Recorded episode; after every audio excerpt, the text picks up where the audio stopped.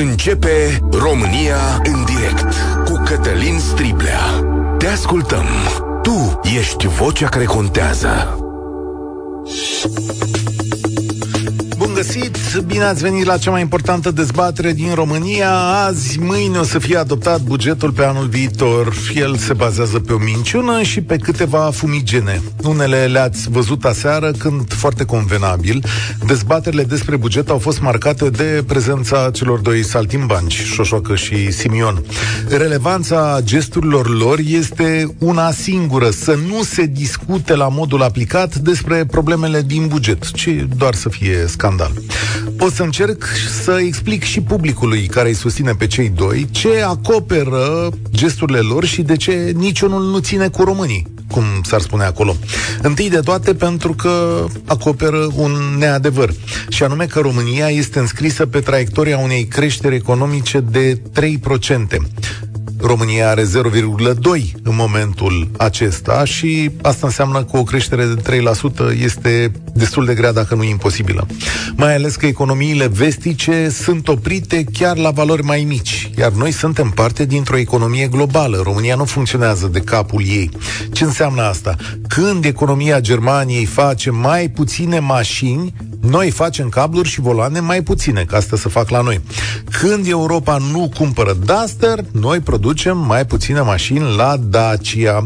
Deci, eu unul nu cred că putem atinge 3,4, dar cred că deficitul, ei bine, ăsta s-ar putea să fie peste 5%. De exemplu, guvernul ne spune că va scoate 10 miliarde de lei din digitalizarea unor servicii de stat, adică din e-factură. Păi, trebuie să înțelegeți că e-factură îi prinde tot pe cei care facturau până acum. Evaziunea TVA nu vine din neplata facturilor în mod predominant, deci nu din TVA-ul care e trecut pe facturi, ci din lipsa facturilor. Deci cine nu facturează, oricum nu va plăti TVA.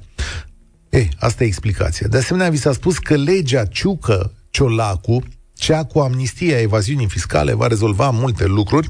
Știu că e mare dezbatere dacă să iertăm sau nu pe hoți. Micșorez eu dezbaterea asta. Sunt 432 de dosare de evaziune fiscală anul trecut, iar suma în discuție este de 200 de milioane de euro, prieteni. Da? Nu salvăm noi economia cu 200 de milioane de euro. Principiul, zic, merită discutat dacă să, să iertăm sau nu pe cei care fac evaziune fiscală, dar de fapt banii cei mai mulți nu sunt acolo. Și acum mă întreb, desigur, băi, cum o să fie cu pensiile? Că înțeleg că le măriți și cu niște sume apreciabile. De asemenea, salariile profesorilor, că ne vom respecta promisiunea, spune Marcel Ciolacu. Oare? Stau eu să mă întreb. Adică, oare putem să o facem fără să ne împrumutăm? Și de aici pleacă dezbaterea noastră. Poate mă înșel. Am nevoie de opiniile și relatările voastre.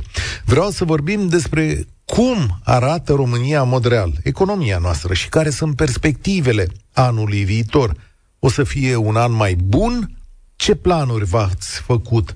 Vă pregătiți de măriri de salarii, de angajări sau, din potrivă, știu că voi știți mai bine mersul economiei decât știm noi și nu vă permiteți să rezolvați situații din pix.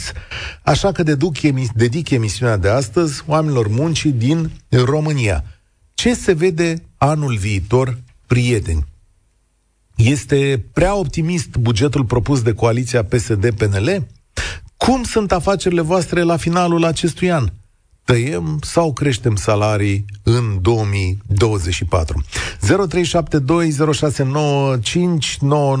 îl repet și pentru cei care vor să ne sune din poziția de oameni ai muncii, să spunem așa, manageri de companii, antreprenori, 0372069599 și dincolo de salarii și uh, puteți să ne spuneți și dacă o să faceți sau nu angajări că și asta este important. România în direct este pe Facebook, pe TikTok, la radio, la Europa FM în mod evident, iar pe primul care vorbește este Marius. Salutare, Marius! Bine ai venit! Bună ziua, Cătălin! Uh, ai început foarte optimist cu citându-l pe cel care te-a sunat și spunea că a avut un an foarte bun. Poate da, am o... spus asta înainte de emisiune, am vorbit cu un om de afaceri din Curierat și mi-a zis exact, că finalul de an este... Mă gândeam, mă da. gândeam, Curierat. Da, ăștia merg bine. Și așa rămânând dintre noi foarte multe firme de Curierat, poate dintre singurii agenți economici care, la care nu poți plăti cu card. Dai tot timpul banii cash da? Asta mi se pare ciudat. Nu știu, nu știu să zic asta. N-ai, îți spun eu, nu da. ai cash, nu îți vine pachetul, simplu.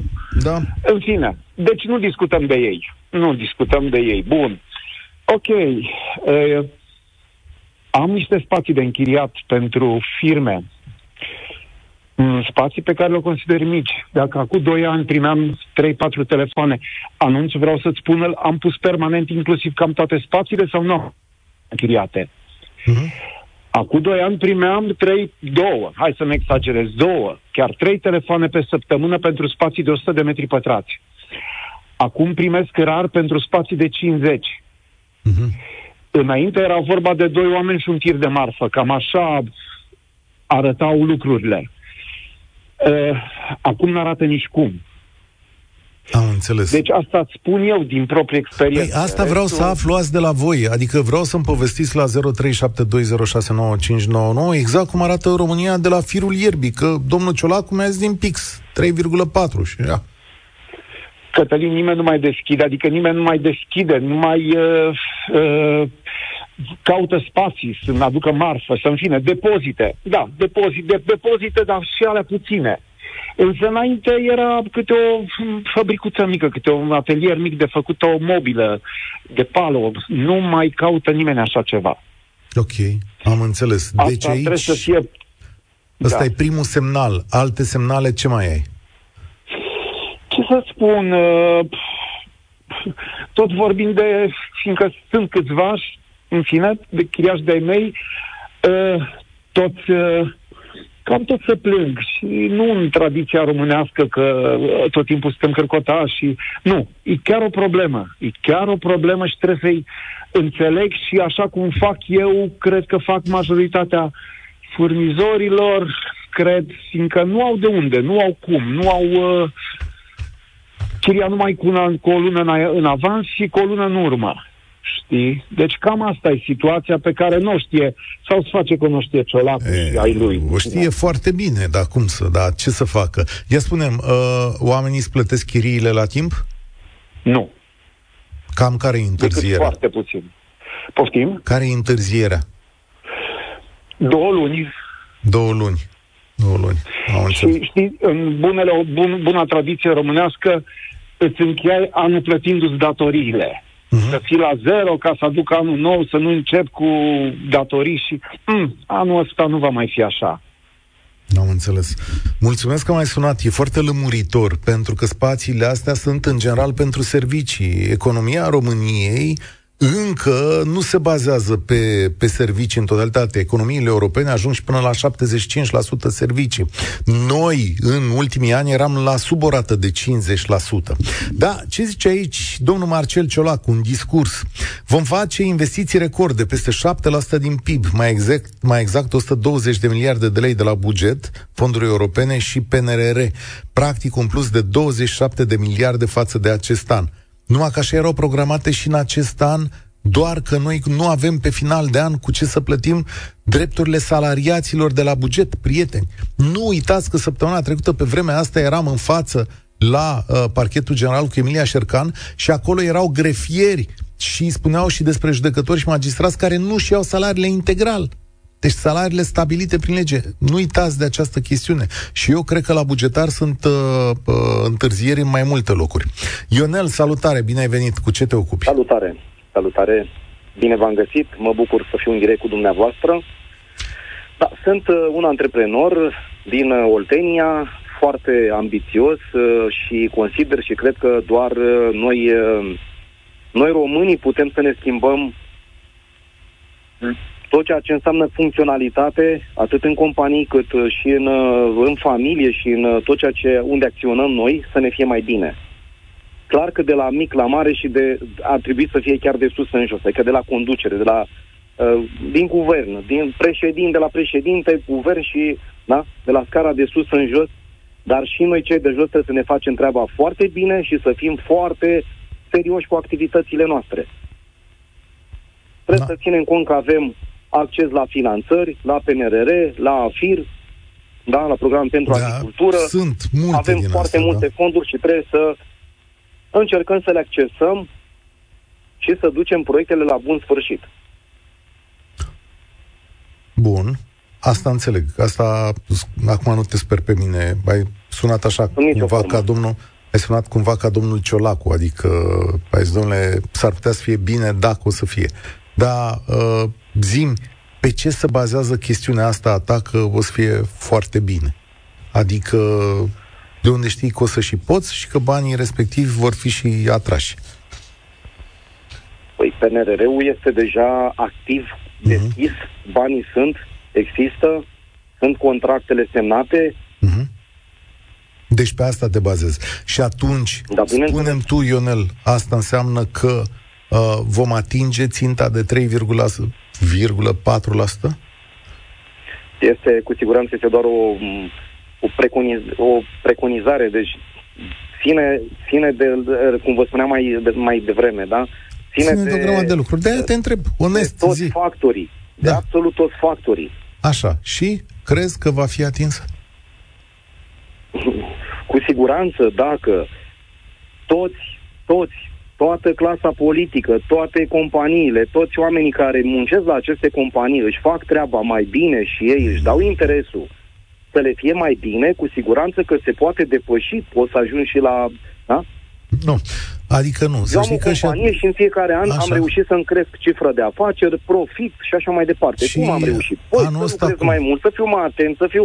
Acest lucru poate să-l facă fiecare antreprenor, fiecare angajat trebuie să facă acest lucru. Că dacă Sau el nu. nu. muncește, nu este implicat și nu are Când rezultate vine- bune, cum poate să crească acea companie și cum poate să-i plătească salariul? Fii atent. Uh, deci recesiunea e în felul următor. În momentul în care se intră în recesiune, banii se sperie. Ăsta e termenul. Oamenii îi țin Foarte în buzunar. adevărat. Poți să muncești tu cât vrei de tare, pentru că dacă oamenii nu încep să mai cumpere bunuri nu, sau renunță la anumite servicii, asta poate să ducă și compania ta în jos în ciuda muncii. De asemenea, când taxele vin pe cifra de afaceri, unele companii intră sub zona de profitabilitate. Foarte adevărat. Dar dacă Da. da. noi și în această emisiune, și la televizor, și la toate emisiune discutăm doar de recesiune, de probleme, că sunt probleme, că Da. și noi nu discutăm constructiv, că există posibilitate și nu dăm exemple pozitive, cu siguranță că toți, toți oamenii care au capital și toate companiile din toate uh, domeniile și din uh, investitorii străini, clar că se vor speria și mai tare și nu o să mai vină în zona noastră, acolo unde pe noi ne interesează, da? Să avem finanțe, să avem capital. Pentru că Da. se vor speria și mai tare. Noi trebuie să fim foarte optimiști, foarte muncitori, foarte implicați, da? În ce Ar fi domeniu bine să fim lucrezi? și credincioși totodată În ce și să domeniu ne facem cu faci toții afaceri? treaba în mai multe domenii. Mai mult. Agricultură, Ah, ok. producție, da? Bine, am înțeles. Îți apreciez optimismul. Da, domnul, să fie chiar așa. Eu nu și cred se că... întâmplă, repet, și e valabil pentru toți ascultătorii. În mod special am vrut să transmit un singur mesaj. Hmm. Da? Și complex totodată. Cu cât mai multe știri vin la noi negative, cu atât cu siguranță tot, toate dome, toți, toți oamenii cu potențial financiar se retrag și se sperie și nu investesc. Acum, Ar trebui să fim optimiști. nu, știrile bă, alea sunt. Deci nu pot Da. să știrile sunt despre lucruri care se întâmplă. Adică Se faptul că întâmplă, dar economia lucrurile bune, Germaniei... vă spun eu dumneavoastră, lucrurile bune și frumoase nu sunt, uh, sunt, sunt mai puțin uh, scoase Mm. în evidență. Evident că așa e lumea de când uh, e ea. Dar dacă economia Germaniei încetinește, mulțumesc tare mult, Ionel, dacă economia Germaniei face 0%, aia e știrea. Ce să-i spunem acum că berea și covrigii sunt la fel de frumoși? Sunt, evident. Um, la magistrat și grefier, spune cineva, este șmecheria aceea pe care și-au dat-o ei. Mulți bani retroactiv. Da, e adevărat, cu un amendament care e teribil de important.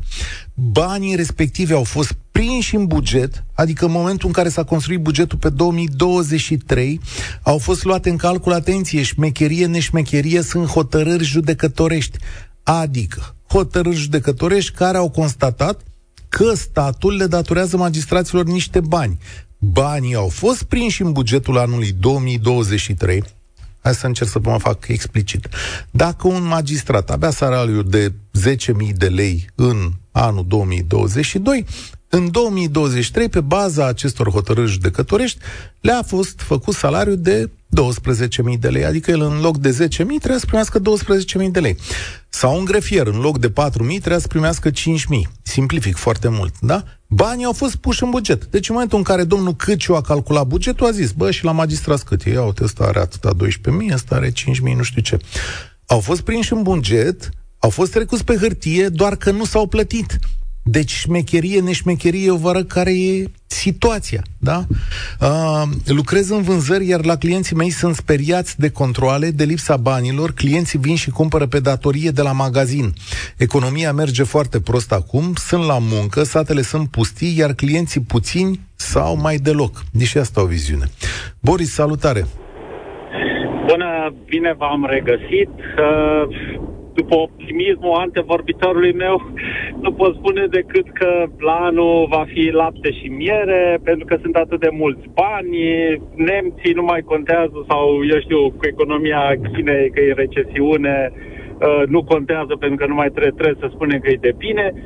Nu știu, nu știu în ce domeniu activează colegul nostru sau... A zis, agricultură și producție... Da, multe spunea. În agricultură știm cu e că poate fi și acea plantă care dă, dă o stare de bine.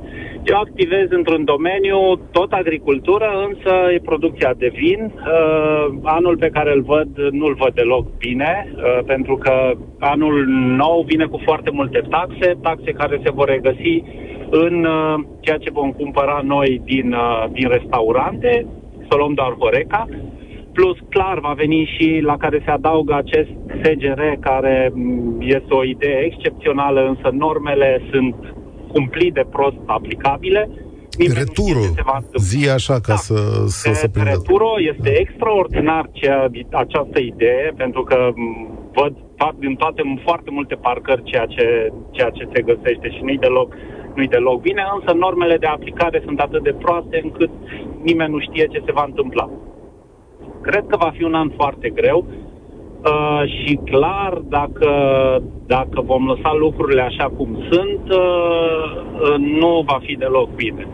Știm cu toții că la uh, guvernul, indiferent culoarea lui politică, întotdeauna creșterea a fost pe hârtie, nu contează că a fost de stânga, de dreapta, de centru, oricare a fost. Uh, domnul Ciolacu, Câciu, cine mai e pe acolo, Uh, pentru ei creșterea probabil este doar în buzunarul lor și cam atât. Nu sunt rupți de realitate. Drept dovadă este și declarația că el a cumpărat uh, mâncare pentru o săptămână cu 100 de lei. Îl invit odată să meargă la orice magazin să-și cumpere, nu știu, altceva în afară de bere sau apă minerală sau eu știu ce, ce își dorește. De... Va fi un an greu, un an greu în care va trebui să muncim probabil mai mult decât am făcut-o până acum Anul Fii acesta atent. a fost un an foarte complicat. Un început foarte bun, foarte frumos și după aceea s-au dus toate în jos, începând de la, nu știu, de la partea de retail și terminând cu, cu Horeca, servicii, în toate domeniile. Când au început să se ducă în jos?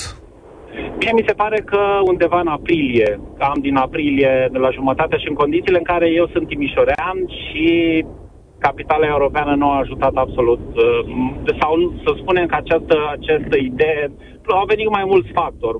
Mulți crâșmari și-au dorit, au crezut că vor câștiga, au mărit prețurile, unii artificial, unii să spunem... Chiar am văzut niște reală. prețuri. Știi că noi am fost la capitală, fac o paranteză da, aici. Știu. Am văzut niște prețuri, mai că măiculița, a zdărma Bucureștiul și Bucureștiul da. la restaurante chiar e o șmecherie, da. Cum a fost Timișoara Am în ultima lună, este.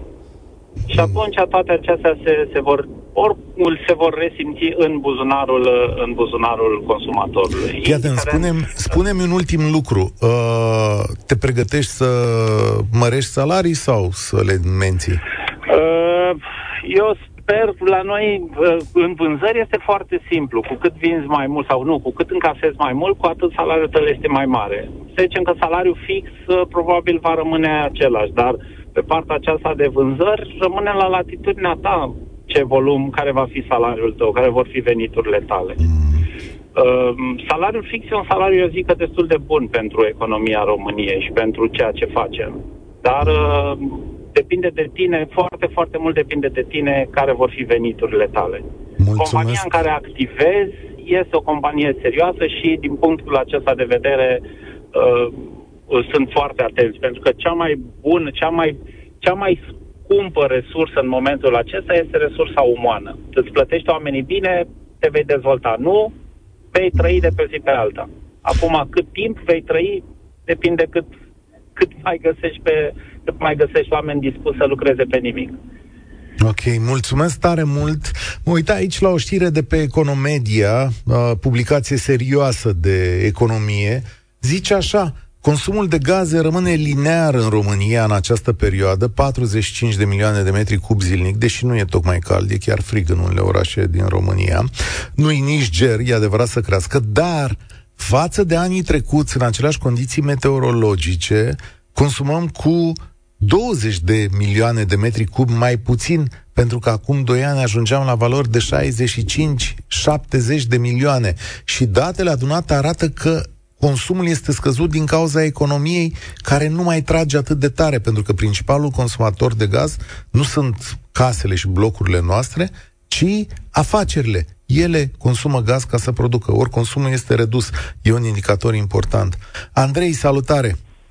Bună ziua și vă mulțumesc că m-ați acceptat în emisiune.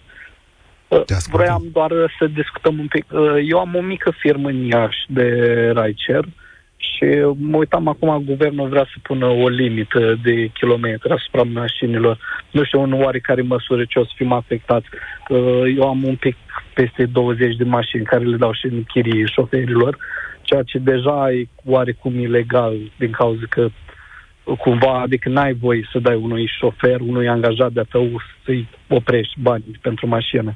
Și mă uitam acum, adică ei, știți, exact ca la taximetrie, cât câștigă, aia câștigă, îți plătesc TVA, dar dacă se limitează la 6500 de km pe an, chiar să fie foarte nu interesant. E, stai un pic. Uh, da. Știrea aceea, eu am trecut în viteză peste ea, dar eu nu cred că... Uh, nu credeți că trece? Nu, nu, nu cred. Deci, Așa nu, a, a, ascultă-mă un pic. Da. E, e o chestiune care privește anul 2050. Uh, vedeți, și nici măcar atunci nu e clar în ce condiții se va întâmpla. Este absurd să crezi că în anul următor, 2, 3 sau în următorii 15 ani, cineva va impune limite de kilometri. Atenție mare! Și atenție dacă nu cumva privește doar mașinile cu combustie în anul 2050. Pentru că eu știu că pă, pă, clienții, să zicem, noștri obișnuiți de la aur și pă, iau lucruri din astea, le aruncă pe piață, fac un fel de învălmășeală și oamenii n-au timp să verifice. Deci, în niciun caz, vreo guvernare, vreo țară, vreun sistem în Europa anului 2024-2025 nu va interzice circulația mașinilor. Doamne ajută să fie. E o chestie foarte disperat dacă o să înceapă să limiteze. De exemplu, înțeleg pe partea de asigurare în afară, în unele țări, te întreabă cât, cât kilometri faci, într-adevăr, îți ia mai mult dacă depășești un anumit uh, număr. Și mă gândeam că treptat, treptat, că nu cred nici eu că imediat o să impună în vigoare, dar cred că o să se limiteze cumva în viitorul deci, apropiat, încet, Nu scrie încet. nicăieri, uite că mai scot date, nu da. scrie nicăieri nu, nu, că a, se va limita, dăm voie să explic tuturor, da. pentru că atâtea prostii. Uh, cifrele apar într-un tabel și sunt indici pe baza cărora se calculează care ar fi procentele de diferite tipuri de motorizări, benzină, hibrid electric, astfel încât să ajungem la neutralitate în 2050. Adică dacă am avea X% mașini electrice, Y% hibride, etc., în ce medie parcurs 6500 de kilometri pe an am fi carbon neutral. Asta înseamnă, de fapt, respectiva. E un calcul, nu impune nimeni limita asta. Da, da, am înțeles. Vă mulțumesc din suflet pentru lămuriri. Ok.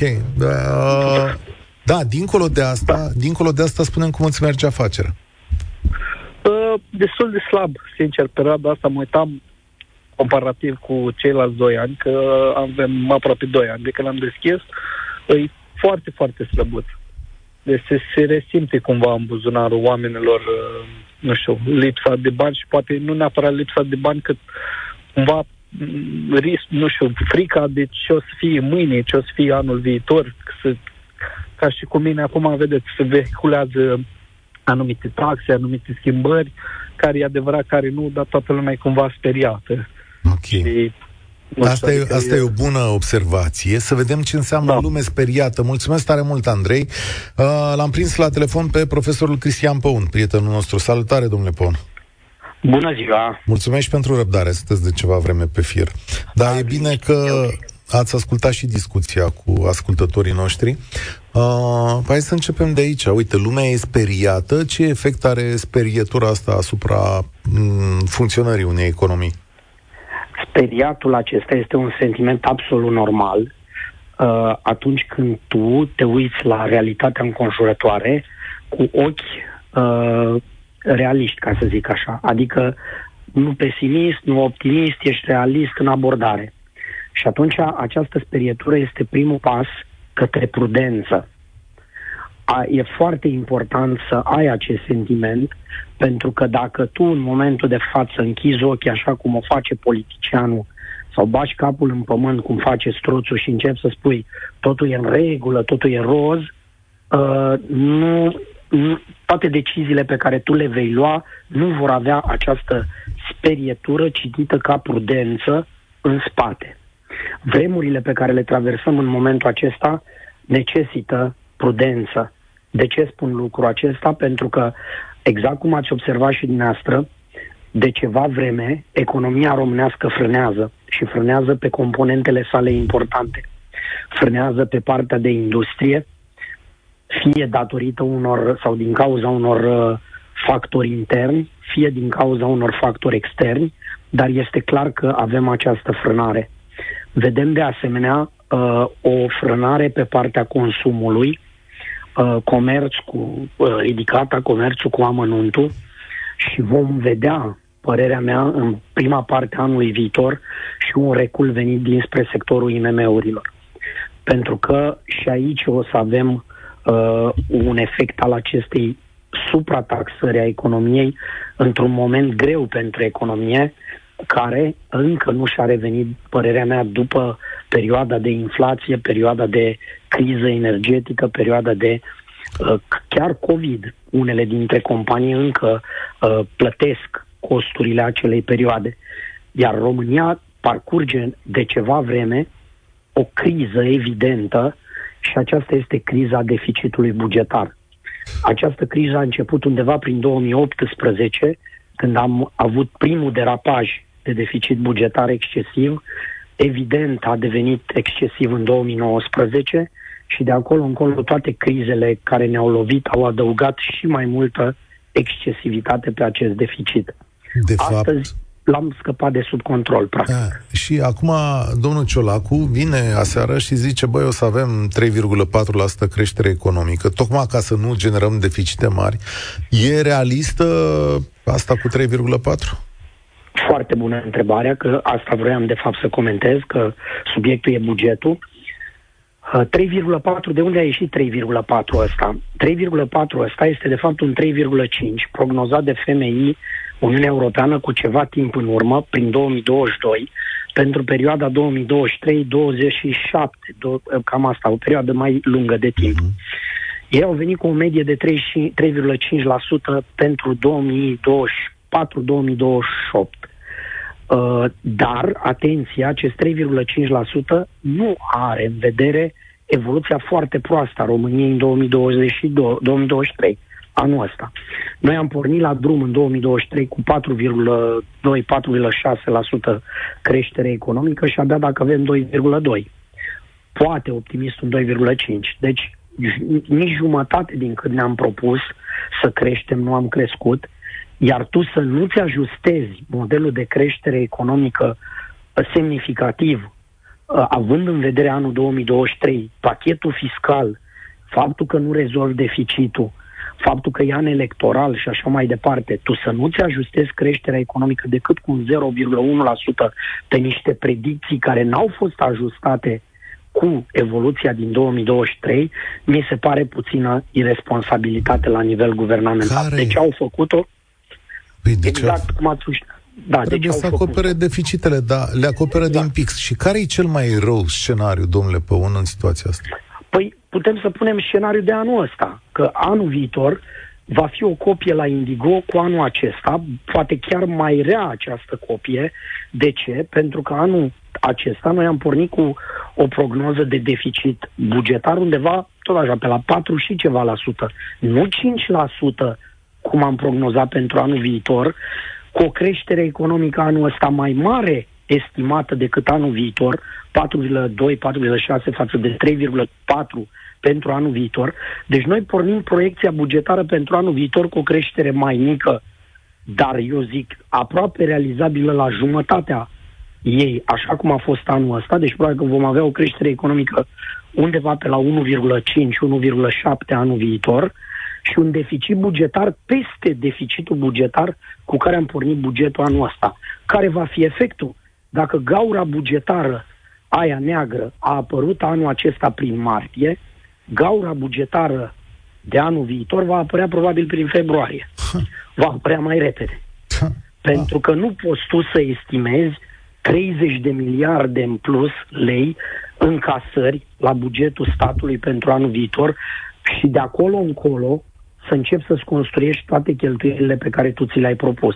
Da. Ca să nu mai vorbim de niște șmecherii, cum să spun eu, care frizează un pic, nu spun incompetența, chiar poate chiar uh, reaua intenție Ia ziceți să pui în bugetul statului poziția de venituri numită venituri din digitalizare. da, da, Ce da, da. astea? Ce da, miliarde da. de lei da. venituri din digitalizare? Păi veniturile statului nu pot fi decât din taxe și impozite. Și ale sunt denumite impropriu veniturile statului, că sunt veniturile noastre. Pe care le-a stat. veniturile da. statului. Mulțumesc tare mult, Cristian da. Păun, profesorul de economie Cristian Păun. Uh, îmi face mare plăcere să vorbesc cu dumneavoastră. Ioan pe WhatsApp spune în felul următor, față de anul trecut au scăzut vânzările cu 40%, am 5 salariați, din 2024 o să am doar 4.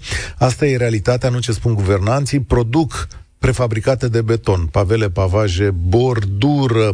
De ani buni în care am muncit mult să păstrez o afacere, mă, acum, mă aflu acum în fața unei situații regretabile. În următorul an voi închide și voi lăsa 8 familii fără un venit decent. Vor intra în șomaj 8 oameni cu vârste între 40 și 57 de ani. Este vorba de un mic atelier de producție încălțăminte de damă. Am parteneri de afaceri în Germania. Din ceea ce îmi spun ei, deja strâng serios cureaua. Nouă ne-au cerut să reducem cu factura cu 30%, le prestăm servicii de marketing online. I-au zis, băieți, domnul Ciolacu, ăștia ar fi ghinioniștii, nu? Că uh, avem, Mihai, vreun mesaj care ne zice că, domnule, eu să cresc, în afară de, mă rog, uh, curieratul s-ar putea să mai crească pentru că e-commerce în România încă e mic, e sub 10% din piață și atunci ei acolo mai cresc. Alexandru, salut, bine ai venit! Salutare! Bine v-am găsit! În ce domeniu lucrezi? În IT. Antreprenor în IT. Uh, dar noi e mai simplu, că ne mutăm firmele. Ok. Unde le mutați? Le mutăm în alte jurisdicții din Europa. Uh, sunt multe uh, aspecte. Partea asta cu impozitarea uh, pentru IT, să spunem că e un lucru mai impactează, da, pe moment și nu e mm-hmm. ceva semnificativ. Okay. Problema este alta, că atunci când e vorba de tehnologie, iar eu vorbesc de uh, antreprenorii mici, de fondatorii de startup-uri din România și așa mai departe, uh, problema este lipsa de reglementare smart. Pentru că întotdeauna tehnologia este cu 2-3 pași înaintea uh, reglementării. Iar în momentul în care foarte multe modele de business uh, pe care tehnologia le face posibile nici măcar nu sunt abordate de o legislație care e făcută de niște oameni care uh, au un nivel de alfabetizare tehnologică cât să înțeleagă să folosească un, un, uh, un smartphone, uh-huh. atunci modelele de, de business inovatoare pleacă din România și problema uh, problema economiei românești din punctul meu de vedere este tocmai faptul că avem un grad de sofisticare foarte, foarte scăzut. Și aici vorbesc da. de nivelul de sofisticare al produselor și serviciilor. Corect. Uh, noi în continuare exportăm bușteni. Nu folosim uh, materia primă uh-huh. ca să generăm niște... Și acești bușteni pun cu ghilimele. Da, da, da, pentru că înseamnă uh, bușteni, uh, forță de muncă ieftină, exact, chiar în industria... În IT. Inclusiv în da, IT, în se IT. face loan în IT, adică... Outsourcing-ul acela este uh, forma de export de bușteni din, uh, din industria lemnului. Uh-huh. Și vă mai dau un exemplu. În România, multinaționalele care au venit și au generat, uh, spun ei, în IT, 500-1000 de locuri, au primit ajutoare de stat de 10 de milioane de euro. Uh, și au făcut concurență neloială în atragerea de, de programatori uh-huh. uh, companiilor mici, autohtone, care nu-și permiteau să dea aceleași salarii pentru că ei nu aveau ajutor de stat. Și asta ajungem, uh, uh, în felul acesta ajungem tot la... Ca să înțeleagă toată lumea, voi nu o să mai plătiți impozite în România. Foarte mult, dar sunt deja foarte mulți. Este o problemă de 10-15 ani. Sunt foarte mulți antreprenori din IT-ul românesc și oameni care inovează. Uh-huh. Oameni care pot să genereze valoare adăugată uh, în volume imense. Și care se duc, de exemplu, în Estonia, ca să dau cel mai uh, penibil exemplu, pentru că totuși e o țară care a plecat de unde am plecat și noi, dar care are o reglementare inteligentă și care a înțeles că digitalizarea chiar trebuie făcută serios, nu cum este făcută în România, în bătaie de joc. Da, bună observație. Și în felul acesta uh, ne pierdem șansele. Din punct de vedere al impactului, eu cred că ce vă spuneam mai devreme, faptul că avem o economie care nu e foarte sofisticată, s-ar putea să fie tocmai un, un avantaj pentru următoarea perioadă. Uh, și v-aș mai spune care, din punctul meu de vedere, este o altă cauză a, uh, a ceea ce se întâmplă în momentul de față în România. Uh, știți că avem acel indicator care se numește grad de intermediere financiară okay. care se referă la totalul creditelor acordate în economie, acordate companiilor, supra PIB. Uh, media asta uh, la nivel european uh, e undeva 95-99%. Pe când în România era acum vreo jumătate de an vreo 30 ceva la sută. Aici e o altă problemă. Băncile din România nu și-au făcut datoria. Nu datoria încurajează lor, afacerile este și... să financeze afaceri. Nu, au preferat să financeze deficitul. Evident. Într-o cârdășie, într-o uh, cârdășie total uh, uh, nefolositoare economiei, uh, cu guvernul, au preferat să își uh, marcheze profituri foarte bune pe 7% statul. împrumutând statul, pe 7% ca statul să plătească exact. ce e de plătit la buget, pensii și salarii. Mulțumesc! Și, și nu vi se pare ciudat că avem în România cele mai profitabile bănci din Uniunea Europeană? Lucrăm în cu statul... În care gradul de intermediere financiară este cel mai scăzut din Uniunea Absolut. Europeană? Îmi place analiza ta pentru că este teribil de corectă. Ăsta e de fapt marele adevăr. România sau băncile din România împrumută statul, statul face o gaură imensă pentru că nu vrea să și se reformeze. face concurență neloială. Statul face concurență neloială tocmai afacerilor și după aia așteaptă de la companii taxe și impozite. Păi dacă tu iei sângele din economie, capitalul, îl tragi tu, stat, să-ți finanțezi deficitul pentru un aparat care este supradimensionat, exagerat. Un milion da. și jumătate de mii de, de funcționari publici Aici care mai discutăm. hârtii dintr-o parte nu, alta. Nu sunt toți funcționari publici. Mulțumesc tare mult. Paradoxul statului românesc este că are mai puțin doctori, mai puțin polițiști și mai puțin profesori decât i-ar trebui. Ăsta e marele paradox funcționare, are în schimb și cred că mai are și furăciune foarte multă. Deci, prieteni, pregătiți-vă de turbulențe. Asta e România în direct de astăzi. Eu sunt Cătălin Striblea, vă spun spor la treabă. Participă și tu, România în direct, de luni până vineri, de la ora 13 și 15.